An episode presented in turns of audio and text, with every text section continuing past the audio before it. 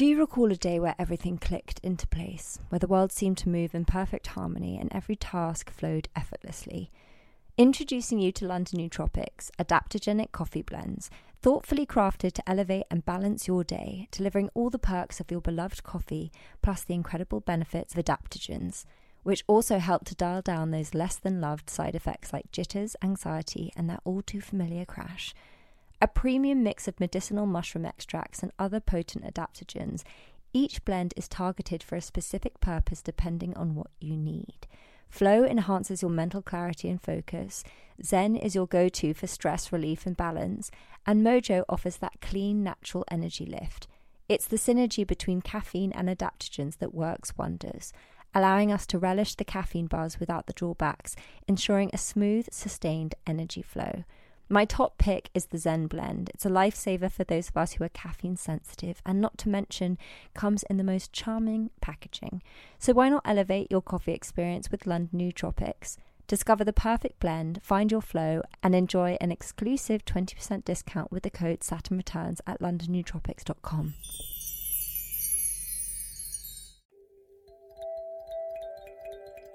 Hello, everyone, and welcome to Saturn Returns with me, Caggie Dunlop. This is a podcast that aims to bring clarity during transitional times where there can be confusion and doubt.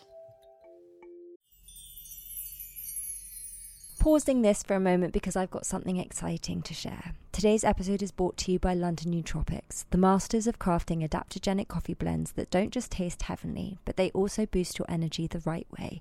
Now, we all love that zesty kick from caffeine. It snaps us awake by outsmarting those sleepy adenosine receptors in our brain. But here's the kicker Caffeine can hike up our cortisol, giving us the jitters or anxiety, particularly if you're like me and caffeine sensitive. But that's where the magic of adaptogen steps in. These natural heroes level out our cortisol, smoothing the energy boost from caffeine without the downsides. Plus, while caffeine tends to rush in and fade away, leaving you crashing, adaptogens extend that energy, keeping you vibrant without reaching for another cup. So, if you want to find your most productive self with lion's mane and rhodiola, in their flow blend. Cordyceps in Mojo is known to increase our aerobic capacity, oxygen flow, and boost ATP, so it's perfect before a run or workout or when you're feeling fatigued. So, if you're intrigued and you want to dive deeper into their blend secrets and discover which adaptogens sync with you, try visiting their website. And because you're part of the Saturn Returns family, enjoy a special 20% off at London Nootropics adaptogenic coffee with the code Saturn Returns. Enjoy!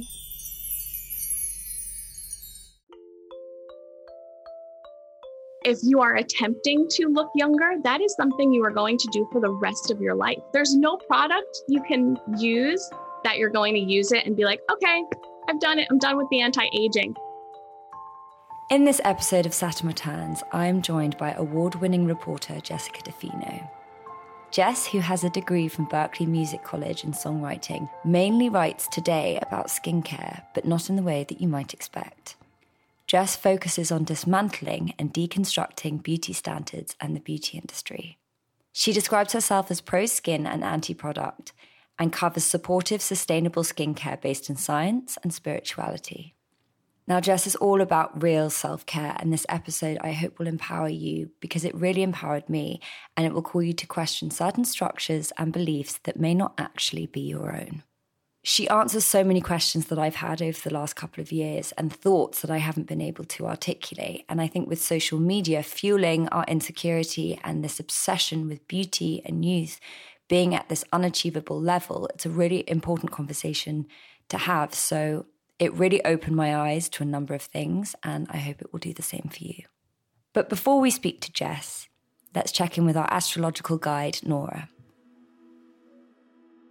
We become more aware of our mortality and the inevitable truth of aging as we near our 30s, a time period that coincides with our first Saturn return. If during our early 20s we've relied on the male gaze or society's norms of beauty, norms internalized by us as showcased by magazines or by social media influences and ads, then during our Saturn return we start to question those very norms and how aligned with reality they truly are.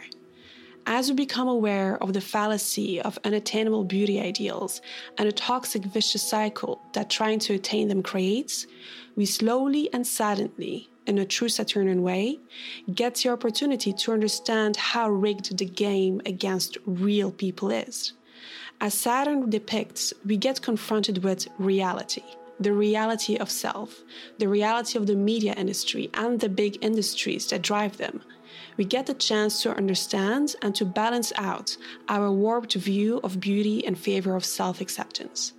It doesn't mean we don't beautify ourselves or celebrate and highlight our features. The Saturn in us loves what is authentic, and in authenticity lies beauty. But it does mean that we put a focus on our personal beauty and work from there, rather than imitate a beauty standard that was never ours and that was born out of lower vibrating Neptunian expressions projected onto us by disempowering societal norms. I cannot hear the heater in here. Okay, let's just do this then. Okay. Okay, this is the the best it's gonna get. this is the best. Well, look, I'm happy with this. Well, Jess, uh-huh. welcome to the Saturn Returns podcast. Thank you so much for having me. I think the the reason I gravitated towards you was because I really love this idea of combining spirituality and skincare. It's something that's not mm. really talked about or considered that much. And I can't, there's so many things that I want to talk to you about. But right. I would love to kind of start there in terms of how your spiritual journey ties into that of right. beauty and skincare.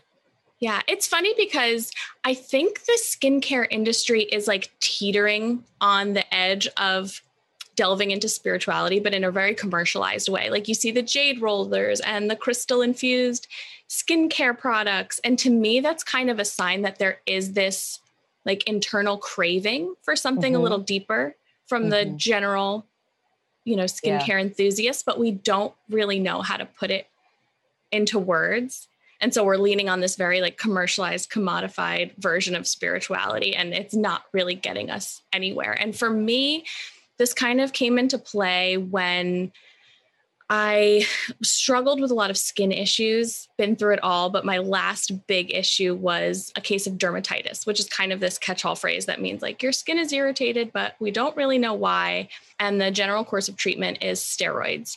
So I was on topical steroids for about two years. Um, wow. And if you know anything about topical steroids, that is two years too long. So it completely ruined my skin to the point where I couldn't put skincare on. I couldn't put makeup on. It was my face was peeling and flaking off. Wow. Like even washing my face with water just like burned. And I got to this place where there was nothing left to do but surrender mm-hmm. and kind of try to find other ways that I could heal my skin. If I couldn't put something on it, maybe something I put in my body would help. And so that started this whole journey of, you know, diet and exercise and what are the nutrients my skin is asking for.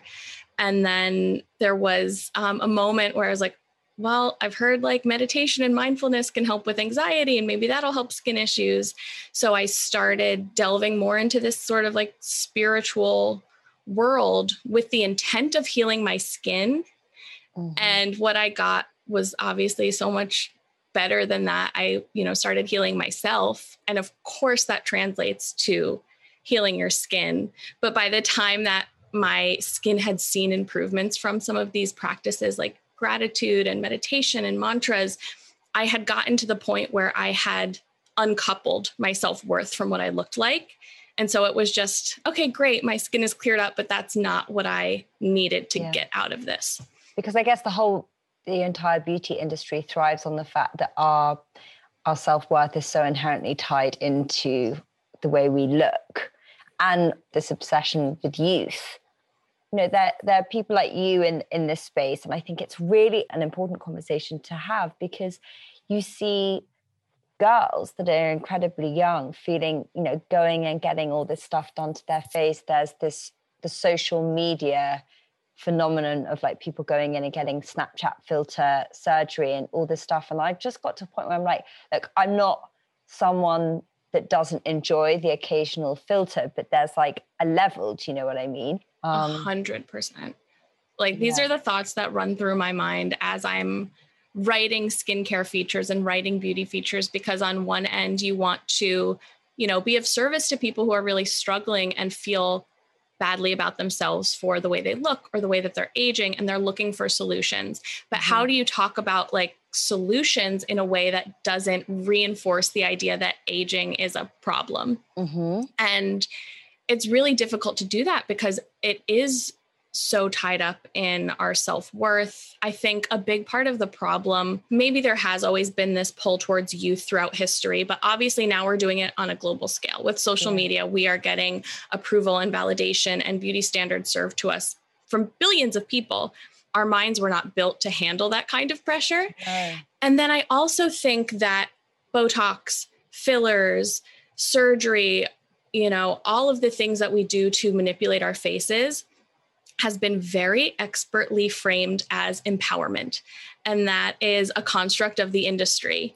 And so we've gotten to this point where now we finally have this permission. There's not shame really attached to manipulating your appearance anymore. It's seen as this like act of empowerment, which mm-hmm. really only compounds the problem. Mm-hmm. Because something that I've been thinking about a lot lately is like what might empower an individual does not necessarily empower the collective. Masses yeah. Especially when you're talking about women's empowerment. So like we live in a society where there are very real privileges attached to looking a certain way. So if you yeah. do look younger and you know quote unquote more beautiful whatever society decides is beautiful you statistically are hired for jobs more often. You make more money. You're treated better in your relationships in your love life um, in workplace relationships. Like these are all real benefits. So when you change the way you look to better fit this ideal mm-hmm. you actually are empowered in the sense that you have more power now. Yeah. But it disempowers all the other women in the world and future generations because it's reinforcing this idea that you have to do that in order to get these basic human rights of being treated well yeah. and paid fairly. It's having to be really honest and truthful with ourselves of yeah. you know, th- there is that layer of it that is empowering but if you go deeper what's beyond that and I was actually writing and thinking about this the other day in terms of our relationship to our our bodies and this whole movement that's come around with body positivity and celebrating like a lot of different shapes and sizes which is fantastic. Yeah. and also to do with our sexuality. There's a lot more conversation around that. But then it makes me question are we reclaiming our sexuality and our bodies or are we recommodifying it in another way? We're self-objectifying. We've exactly. been objectified and so it feels good to take that power and objectify ourselves. But i think the ultimate goal is neutrality because you know body positivity skin positivity still puts the emphasis on your appearance being part mm-hmm. of your mm-hmm. value. And everybody's beautiful. What does that mean? You're trying to say that everybody is valuable and worthy of you know being treated like a human being but it's still equating beauty with those things. If we can detach and say okay maybe everybody's not beautiful. Maybe everyone's just worthy. Like we just mm. skip over that part where we have to emphasize my body's mm. beautiful no matter what it looks like. My skin is beautiful even if it's broken out.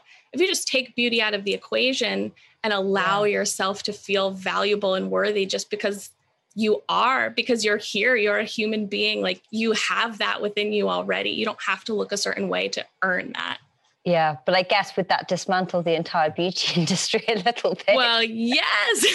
and that is like my whole goal is like the industry thrives on insecurity. Even if it's selling empowerment, you have to be disempowered in order for a brand to sell you an empowering product. So they're mm-hmm. still profiting off of your insecurity and your disempowerment. And I do think there are a ton of well intentioned brands and influencers and beauty editors out there who subscribe to these standards and push them because they want to make you feel good. And it does make you feel good to feel beautiful. But I think the ultimate goal is exploring why it makes us feel good to feel beautiful and how can we separate those two things and feel good even if, you know, our face is breaking out or we're old yeah. and saggy and wrinkly. Because you've had a lot of experience within working in the beauty industry, and yeah. that's how you got to the point where you are now. And what yeah. did you kind of uncover from that experience? Oh boy it is it is a machine and there's so much and i think a lot of the issues we have in the industry today really do stem from misinformation.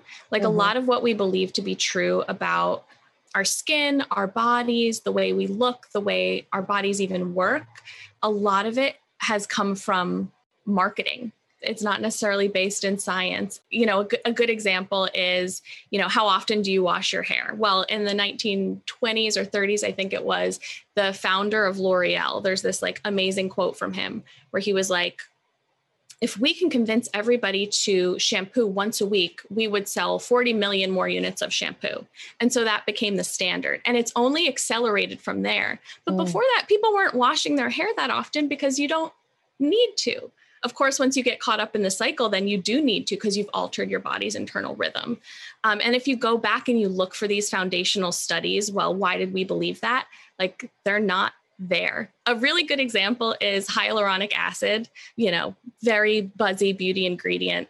Everybody says uh, it holds a thousand times its weight in water. There is not one scientific study that shows you topical hyaluronic acid from a bottle can hold anywhere near that amount of water anywhere near that amount. There's not one. And I was writing a story on it and I went to all these dermatologists who were giving me that statistic and I was like, can you provide a study? Nobody could find one to give me. So I, I honestly think the first step to remedying some of these really deep issues of beauty and self worth come down to just like uncovering the truth and learning the truth of how you exist and what your body does and how you're meant to look and to operate and that's not going to be like perfect and, and clear all the time. Like healthy skin communicates with you a healthy body communicates with you and anything that goes wrong any pain you feel any pimple that pops up is a communication from within telling you like there's something you need to look at. So do you feel that doing the kind of work that's more holistic and based around mindfulness has bit, had a huge impact on your skin. A hundred percent. And like the fascinating thing about that for me is that there's so much science to back that up. Really? There's even, yeah, there's even a field of dermatology called um, psychodermatology. So it's psychiatry and dermatology. And it's all about the mind skin connection. And the brain and the skin actually form from the same bit of embryonic tissue in utero. And so they are connected in so many like wild ways, like there are like nerve pathways from the brain to the skin and like things like meditation that's scientifically proven to strengthen your skin barrier help you hold on to more moisture um, regulate your sebum levels of the oil you're producing. There are measured skincare benefits to mindfulness. Which i guess would explain why so many skin related uh, problems are connected to stress. Exactly like the stress hormone wreaks havoc on your skin. Like it slows production of your natural hyaluronic acid and your collagen. It basically breaks down your skin barrier. Um, it alters your microbiome. Microbiome is the collection of living organisms on your skin. So, mm-hmm. like most most of our DNA and most of the genes, like in a human body, are actually not human they're from your microbiome. You have a trillion microorganisms like living on and in you bacteria, viruses, all of these like beneficial microorganisms. And they play like a huge part in keeping your skin regulated and, and doing the job it's meant to do. Like there are microbes that eat your dead skin cells. There are microbes that eat the oil that comes out of your pores. So it regulates your oil production naturally. And so cortisol like really affects all of that. And that's why your skin kind of goes haywire when you're stressed. Wow. So essentially all the things that are I mean a lot of the things that are created in the beauty industry we we don't need and we would naturally regulate no. anyway. Your microbiome and your skin barrier do everything that a skin product does. I don't really use skincare at all. And then the products that I use now I've like leaned towards the very natural, organic, like if I can eat it, I might put it right. on my face. That's kind of my motto. I'm the same way, yeah. But then I've got friends that work in the industry, and they're like, that only goes so far. There's like things that you need, different there's, kind of chemically things. There's like, oh. things that you need if your goal is to change your skin and manipulate your skin. Yeah, if you want to treat all of these things and do the anti-aging you can go the like, you know, powerful synthetic chemical route and you will see those changes. Personally, I don't think that will help your skin long term over mm. time because the more products you put on your face, the more ingredients you put on your face, even if they're good ingredients, even if they're natural ingredients, they're altering your microbiome and your skin barrier. And if you read any scientific studies on aging, like keeping your skin barrier intact is the number one thing that you can do to keep your skin protected and supported you know, most aging is not from biological aging, like most signs of aging, I mean, they're from exposure. So okay. that's sunlight, pollution, irritants and allergens in your skincare products. The more you're exposed to those things, the more you look like you're aging. And so mm-hmm. that makes sense because the older you get, the more exposed you've been. But mm-hmm. if you mm-hmm. protect your skin barrier, you have this inherent layer of protection against all of these things that cause aging you know, a primary category of those things being beauty products. Beauty products actually damage the skin barrier. A hundred percent. Some of them are like supportive to the skin barrier, but if you're interested in learning more about this, I would look into the microbiome because the microbiome and your skin barrier are kind of these interconnected parts that support each other. That area of research is actually very new. So a lot of these sort of old school ru- rules from like five years ago and any time before really don't take into account microbiome health. And I think that's a huge part of why we're seeing so many people struggle with chronic skin issues that really haven't been big issues in the past. So, do you think that there is a bit of a um, a wave happening of skin problems that we haven't seen in the past. Oh, a hundred percent.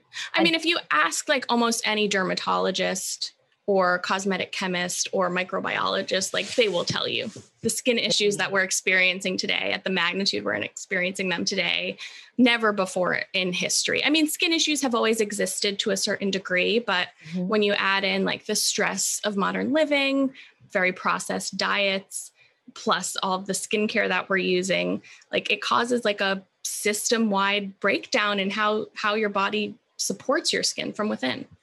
Are you quite puristic with what you put in your body in terms of like the water you drink and things like that? I want to be better about that but there are so many ways to support your skin and you don't have to do all of them in order to have the healthiest skin that you can have so I split it into three categories. You can support your skin through your skin and that, like what you put on topically, through body, which is diet, exercise, things like lymphatic drainage, massages, all of these things. And then the third category is soul. So that's mindfulness practices, that's meditation, practicing gratitude. So you don't have to be like perfect in all of the categories to have healthy skin. Mm-hmm. I personally um, love wine and I love sugar and cookies and candy. and I'm aware of how those things affect my skin. And so what I do is I compensate for those things in other ways and my skin isn't perfect, but it is healthy and it is supported because I know it and I know how to give it what it's asking for when I have kind of like gone off balance in one of those areas. Yeah. And I guess like essentially what you're saying is it's completely individual. It's so individual. And that's why I think there's been a bit of a backlash against the natural skincare category and holistic healing and things like juice cleanses and, and detoxes and all of that. People are kind of fed up with with hearing that stuff. And i think for a lot of people the typical advice does not work mm-hmm. because you're not typical. Nobody is typical. Your body is so unique and individual and like what works for one person is not going to work for everyone what was the thing how quickly did your skin sort of start changing after you approached it from a more sort of 360 way mm-hmm. um, it started changing very quickly within like a week or two wow. weeks, I saw massive improvements from just doing nothing. I stopped using all skincare just to let my skin re regulate and kind mm-hmm. of get mm-hmm. a sense for when I take all the powerful medications and products away, what am I working with? But the full healing process is is very long. So I got off steroids maybe close to 4 years ago now and my skin barrier is is still healing because the steroids that. did a lot of damage to the skin barrier. They, they did a lot of damage to the skin barrier, to like even steroids reach even the lowest layer of your skin. And then your skin just has a much harder time supporting itself because really on every level it is it has been altered. So it's a really long journey. Sometimes it gets frustrating, but I see the changes happening and I see it getting stronger every day. And that feels really good. Like it feels really good to be connected to my skin in that healing journey. And like I wouldn't expect to meditate for a week and be completely healed. And you kind of have to think about it the same way for your skin. You're not yeah. going to use a product for a week and be healed. Like your skin renews every single day and you get the chance to create your skin every single day. And it's a journey.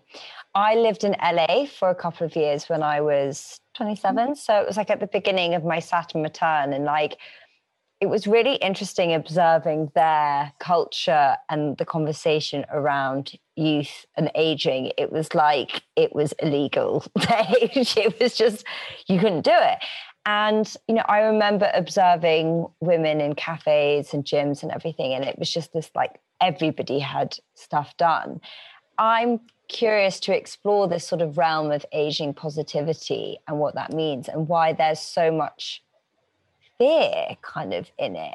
I think it's a very complex and layered issue that is not just a product of the beauty industry or a product of patriarchy. Aging, in particular, is very related to how our culture measures worth for women, for men in productivity.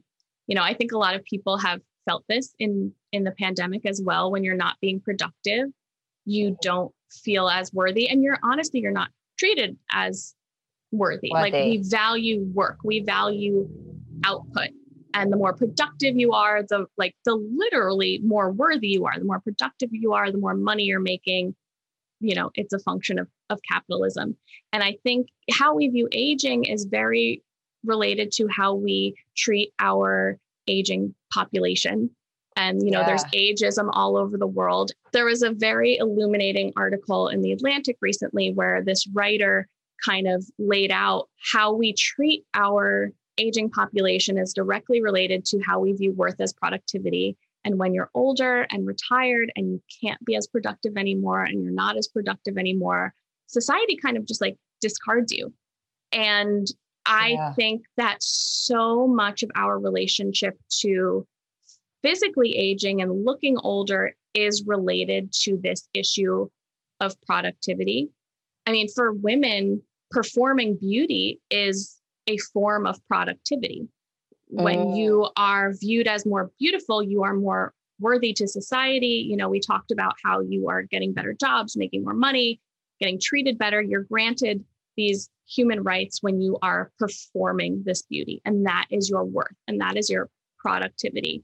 Well, and also on a biological sense, that our you know reproductive system is like that exactly. is and then there's like we you know they say like 35, then it dives off a cliff allegedly or whatever. So there's that kind of built into everyone that you mm-hmm. just like become valueless. exactly, exactly. I have a real problem with this. Like I I am so much more of like value now than I was 10 years ago in like a holistic sense. But why and am I suddenly treated like it's yeah. not a coincidence.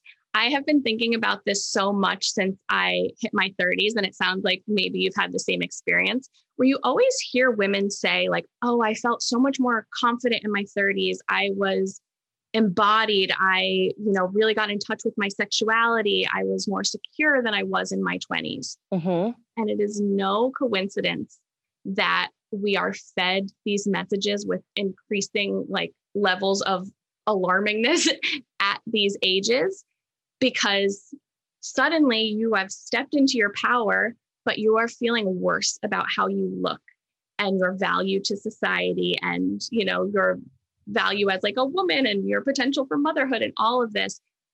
I feel, I mean, I don't have anything to particularly prove this, but it's beyond coincidence. Like this is a product of patriarchy that doesn't want women to step into their power. So we've mm. created this set of circumstances to keep women focused on something else. Something negative. Just something negative, something undoable. You cannot anti age, it's not a meetable goal. If you are attempting to look younger, that is something you are going to do for the rest of your life. There's no product you can use that you're going to use it and be like, okay, I've done it. I'm done with the anti aging. You are consumed for the rest of your life with this upkeep. And your mind, you know, whether you're focusing on it a ton or a little bit, there's there are parts of you that are not as engaged in your life and in your potential because you are feeling badly about this totally natural and beautiful progression into a, a, different point in your life, an evolution of your life. I also think that there is something to like you feel so free when you're a kid, you know, mm-hmm. you haven't been fed any of these sort of messages about your worth and how you have to appear and what you have to do and the path your life should take. And I do think that on a certain level, we crave looking youthful because we're trying to recapture, you know, that sort of like uninhibited freedom of youth. Yeah. But like you can have that. You can have that at any point in your life. Mm. You don't have to chase like your past to feel that. Like you you can have a future that feels that way too. Because you do meet some people that are much older, but they just exude this sort of youthful vibrancy, yes. and it does mm-hmm. it is mm-hmm. something that comes from the soul. Also, I think mm-hmm. that aging, and this is a weird thing to say, but I don't think it's linear. I have noticed that the way that I'm living my life holistically has impacted how I age, and it can go backwards and forwards without me actually altering my face with any kind of other means. Do you know what I mean? Mm-hmm. I feel I mm-hmm. genuinely feel like if I'm eating really well and I'm in like a, a space and an environment and centered and grounded and doing a lot of practices that are good for my soul, not not just my body, it impacts my the way I look. And in, in equal measure, if I I don't drink anymore, but when I used to go out and drink loads, suddenly I'd look like older the next day. Yeah. Well, yeah, drinking ages you exponentially for sure. I totally agree. I think part of that is this sense of like self love that you cultivate when you are treating yeah. yourself and treating your body well. I guess that would sort of also radiate an energy. The, the human body is so cool. There are these changes that we can't like see, see or measure, but like on an intuitive level, we do see them. So, mm. for instance, like the whole world runs on energy. I know energy has been made into this kind of like woo woo thing, but like that that's literally how your cells work. Everything yeah. is energy, everything is light. And um, you vibrate at different frequencies based on your emotional state. Mm-hmm. So there is actually research that shows that when you are in a state of love, of acceptance, of reason, you are vibrating at a certain frequency and that vibration emits more actual light. Um, it's called biophotons, I think. This is actual light that you are emitting. And it's not like visible to the human eye, but I think that there is some sort of like intuitive, yeah, intuitive visualization that we see in ourselves and in the people around us so you're literally glowing when you are in these like high vibrational states. Like that's just science. That's not a made up thing. That's what's happening. Also, I think there's really fascinating research on the microbiome to look into here. Um, the microbiome and the chemical reactions that are happening like on your skin constantly um, they they give off chemicals. That's kind of what like pheromones are. You know, how if you mm. interact with somebody's pheromones, pheromones you're like attracted yeah. to them. So these are the kind of like biochemical cascades that are happening in the microbiome. And they are implicated in things like falling in love and developing friendships. And I think it's just so fascinating to incorporate that into your understanding of beauty and just realize that there's so much going on within you that you might not be able to perceive yourself, but really does see. affect how other people see you, even if they can't articulate it. And I think that's why when you see people who are in their power and so in touch with their soul and so completely like who they are, even if it's, you know, an older woman who has never done a thing to her wrinkles, you see you that and you're like what a what a beautiful person i think there's also a lot to be said about um like media representation you know women in hollywood face this type of pressure oh my god yeah exponentially more than the average woman and and so we end up with no representation we don't see those people on a grand scale that we can then model and say that this is possible for me in order for you to believe something is possible, a lot of times you have to be able to see it see reflected it. back at you. Mm-hmm. And we really don't have examples of that because the pressure is all consuming and it's even more consuming for the people who we kind of like have put on these pedestals. It's a very vicious cycle. And also these are people that, you know, we we idolize and they've succumbed to the pressure. So then it's like, well, what do us mere mortals stand, you know, against mm-hmm. that kind mm-hmm. of expectation? That's why I have started thinking of beauty and how I treat my skin and how I want to look and the manipulations I'm willing or not willing to do as I get older, um, not only as a form of self care, but as a form of community care. I totally understand the pressures of the reality we live in. And if you have to succumb to some of those pressures in order to feel good about yourself, in order to alleviate your anxiety, I fully understand. I feel lucky that I'm in a place mentally where I don't feel the need to succumb to those pressures. And it is more important to me to not contribute to the perpetuation of these standards. Because it's, it's important to remember that for women, non binary people, people of color, basically anyone who is not a white man to varying degrees, we are under this pressure all the time to succumb to standards and to look a certain way. At some point, we have to assess our own role in perpetuating those standards. What a powerful shift it would be if we could all decide to not play our own little part in that perpetuation anymore. We're yeah. seeing huge shifts in the world right now that started from very small actions and and it's very it's very possible to change the narrative that we're fed. They can have a sort of snowball effect. Yeah. so i guess like to focus also on the emotional health aspect with a lot of people getting plastic surgery. And like i echo what you're saying in terms of i have nothing against it. If people want to do mm-hmm. something and it makes them feel better than like you know whatever each to their own. But i am i am concerned when it feels like it's more a reflection of an internal problem that they're trying to fix externally and then it, yeah. it creates this like warped sense of self because it's relative to the last time they had something so it's like it's not they're not seeing themselves anymore and i think that also has the beauty industry and plastic surgery has to be held slightly responsible for that to actually yes. address people addressing their emotional health or mental mm-hmm. health.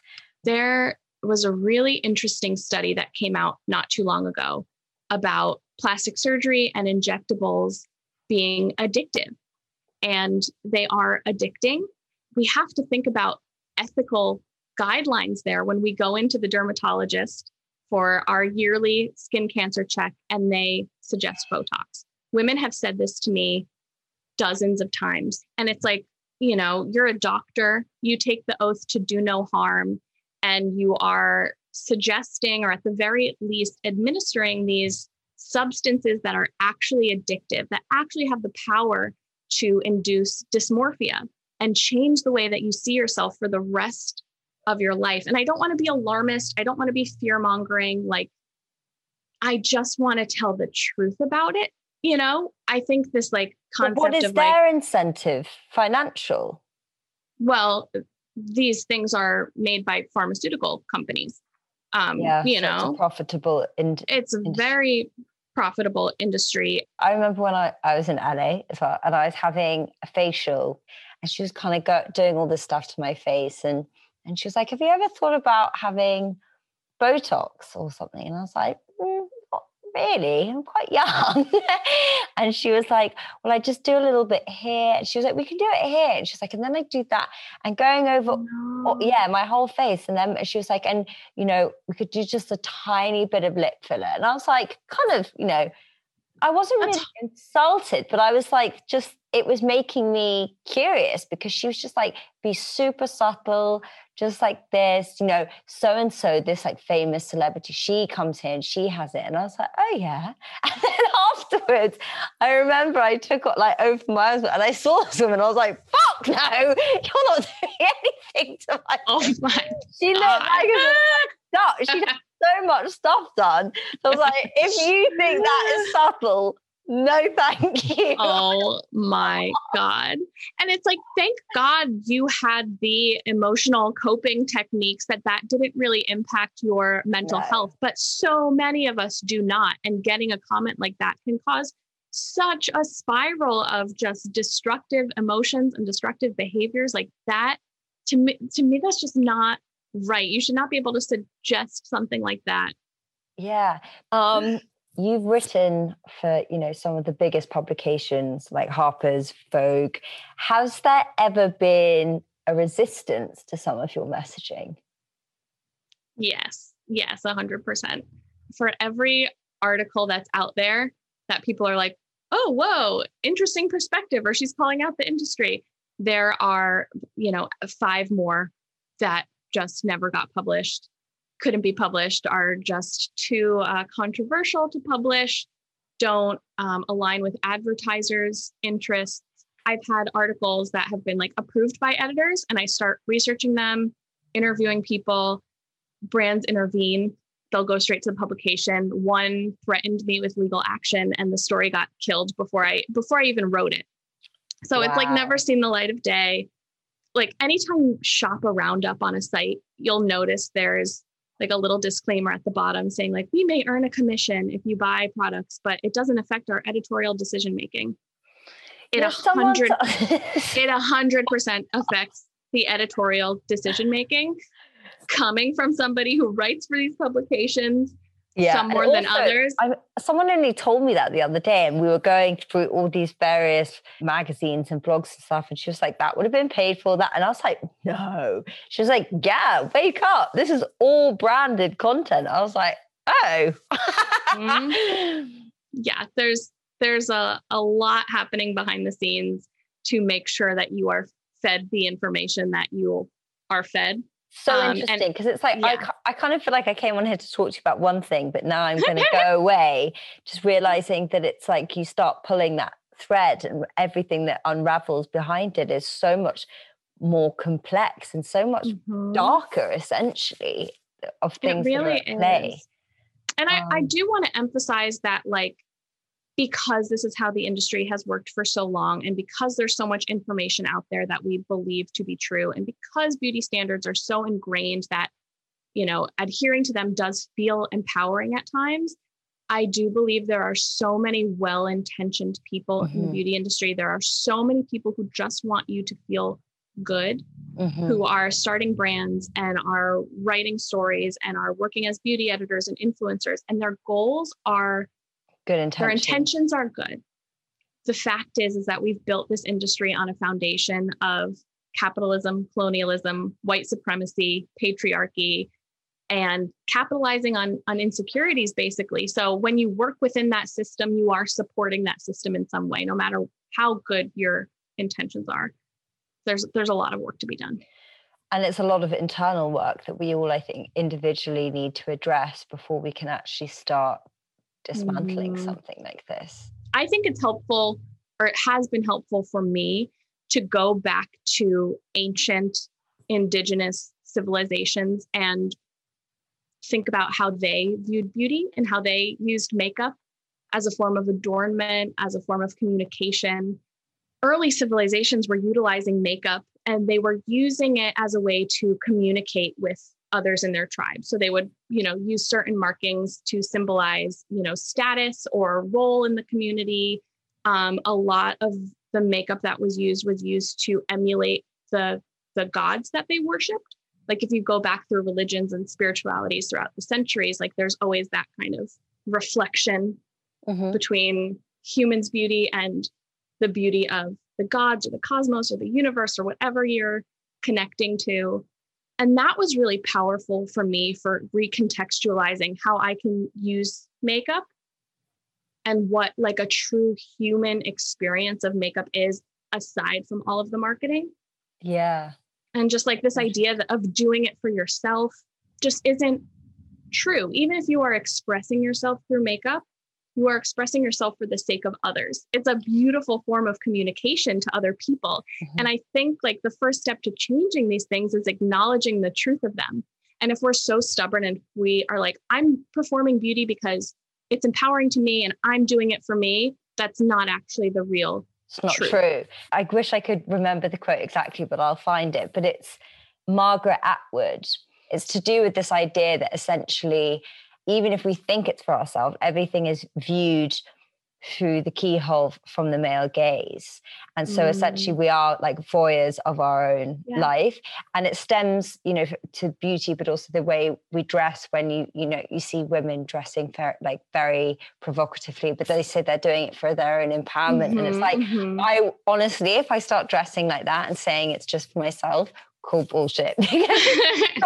I don't want to walk around in yeah. Inch and that doesn't mean it is bad.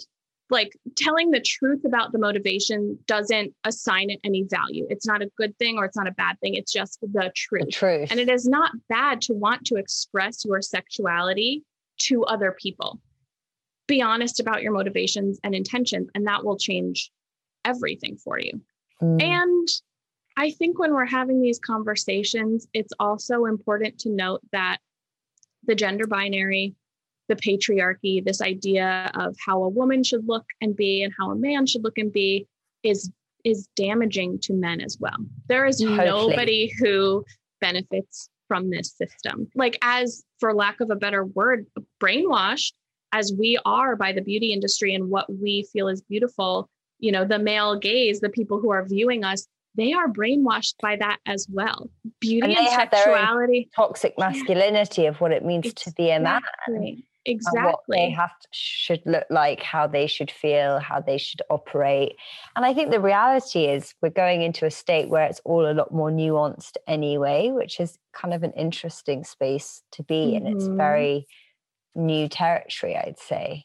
It's new territory, but it is the most ancient territory there is like the the binary and these very strict definitions for male and female and and and what we need to be are relatively new in like the history of the world humanity you know makeup was not gendered in the beginning mm. and when it mm. became gendered honestly was around the uh, american revolution and like the tie of the female ideal and the male ideal especially within beauty cannot be extracted from the history of this country, which is, well, I know you're not in this country, but you have lived in this country.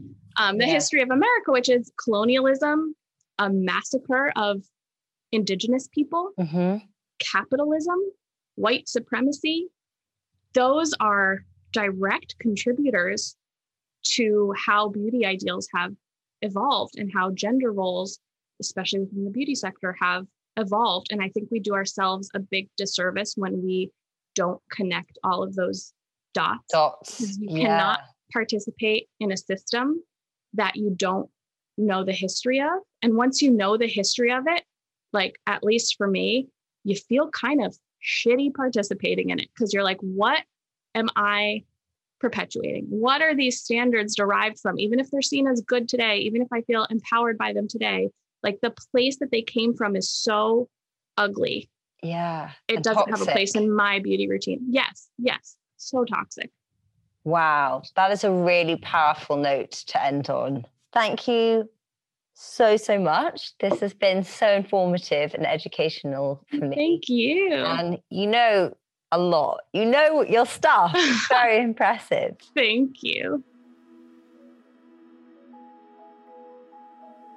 This episode really blew my mind. I think I've listened to it about five times already, and there are just so many amazing takeaways. But particularly this idea that to be sold empowerment, you have to first be disempowered, and that by empowering the individual, by participating in toxic beauty culture, we in turn disempower the collective. Now, I know this to be true for me. It shows how rarely we question the source of things. And if I'm feeling this way, I'm sure a lot of you listening are as well. Also, this concept of a woman coming into her worth in her 30s while society simultaneously deems her of less value. It reminded me of this quote that a well read woman is a dangerous creature. Now, there are so many layers to this, so many thoughts, so many things I don't have time to get into now, but it has been incredibly thought provoking, and so I hope it has been thought provoking for you too. Please share it with any friends or anyone you think might find it useful. I think it's important to share these conversations because that is how we dismantle these sort of structures. So go and follow Jess on Instagram. She's become one of my favorite Instagram accounts and has so many eye opening things to say about this subject. She is at Jessica Defino. Defino is spelled D E F I N O, and there is an underscore at the end. A little reminder that we have a Saturn Returns live show coming up, which is very exciting. It's going to be a socially distant show at the Clapham Grand on the 27th of May. Saturn Returns is a Feast collective production. The producer is Hannah Varrell and the executive producer is Kate Taylor. Thank you so much for listening, and remember, you are not alone. Goodbye.